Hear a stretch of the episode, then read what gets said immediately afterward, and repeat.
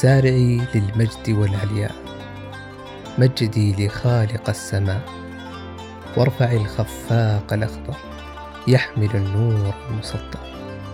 رددي الله أكبر. يا موطني الله أكبر. موطني عشت فخر المسلمين.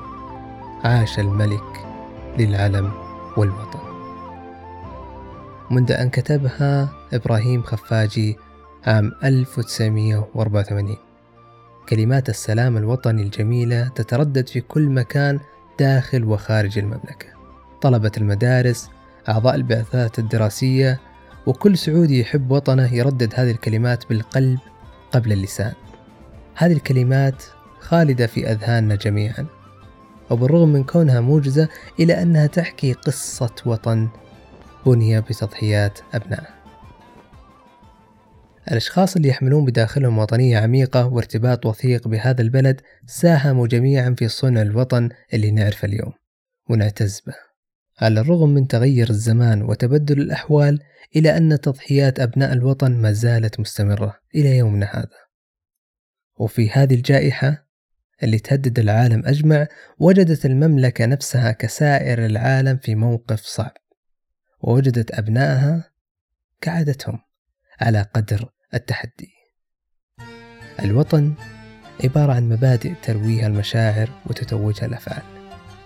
الولاء للوطن مو بشعارات وهازيج تردد في المناسبات.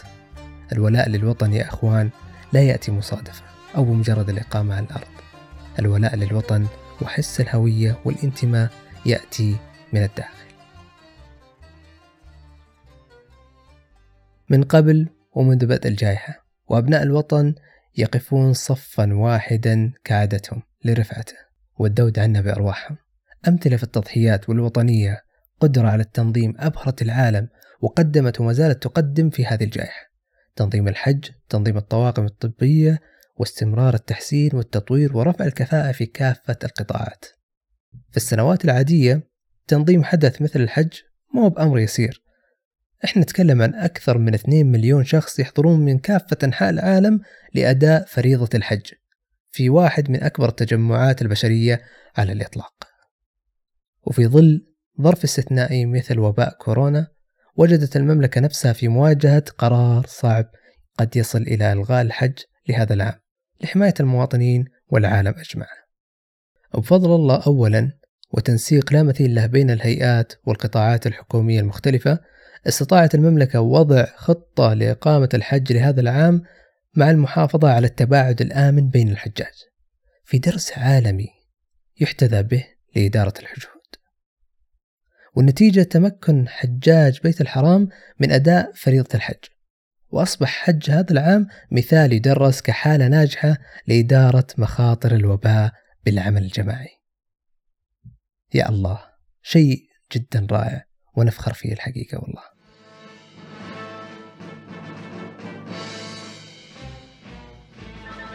طبعا ريادة المملكة في التنسيق والإدارة هذا العام ما تقتصر على الحج فقط. بينما العالم بأسرى يواجه خطر الكورونا تجد المملكة نفسها تترأس قمة مجموعة العشرين اللي تضم قادة أقوى عشرين دولة اقتصاديا في العالم. مع عقدها افتراضيا في الرياض. وإثبات للعالم أن المملكة وقيادتها خير من يتولى قيادة دفة التعامل مع هذه الأزمة الغير مسبوقة سواء على المستوى المحلي أو الدولي. طبعا الظروف الاستثنائية مثل الأوبئة تظهر معادن الناس الحقيقة. وبينما أن الناس كلهم جالسين يحاولون النجاة بأنفسهم يقف أفراد الطواقم الطبية في الخطوط الأولى لمواجهة هذا الوباء. ويضحون بحياتهم لإنقاذ الآخرين. وهذا ما قامت به نجود الخيبري.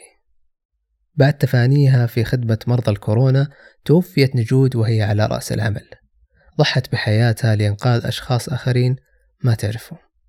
هؤلاء هم أبناء الوطن اللي يضحون بكل غالي ونفيس لخدمته والذود عنه وتقديرا لتضحياتها قامت الحكومة بإنشاء مركز طبي مسمى باسمها لأجل أن يخلدون ذكراها وتبقى حية إلى الأبد. يعني من ضمن المبادرات اللي شفناها مبادرة المملكة في تجهيز عدد من المواقع الثابتة والمتحركة والمنتشرة في جميع مناطق المملكة وإمكانية حجز بسهولة للفحص والتأكد من حالة الإصابة لا قدر الله من عدمها. من خلال السيارة وتلقي نتيجة الفحص في خلال فترة وجيزة جدا يعني تقارب إلى 24 ساعة أحيانا. برغم من الظروف الحالية الصعبة إلا أن مسيرة التقدم في المملكة مستمرة بخطى ثابتة ما شاء الله تبارك الله. ففي هذا العام نجحت 15 مؤسسة حكومية في الحصول على شهادة الآيزو العالمية على الخدمات اللي جالسة تقدمها لضمان راحة المواطنين. وجودة الخدمات هذه بإذن الله أنها تحفزنا لأن نصل إلى مستوى يليق برؤية 2030 اللي جالسين نمضي في أجل تحقيقها بإذن الله برغم الشدائد اللي تمر علينا. وفي خضم هذه الشدائد أبناء الوطن حكومة وشعبا ما زالوا يبذلون كل غالي ونفيس لتلبية طموحات أبنائه في الحياة الكريمة والآمنة وتحقيق النهضة الشاملة في مختلف المجالات. التحديات اللي يواجهها الوطن اليوم تختلف عن أي وقت مضى ولكن بسواعد أبنائه وبعملهم الدؤوب وطموحهم العالي في أماكنهم المختلفة راح نبني بإذن الله وطن نضعه في المكانة التي تليق به كما كانت دائما. في المجد والعلياء وفخر لكل المسلمين. هذه الحلقة الاستثنائية هي إهداء لكل من يشاركنا شعور الامتنان لوطننا العزيز.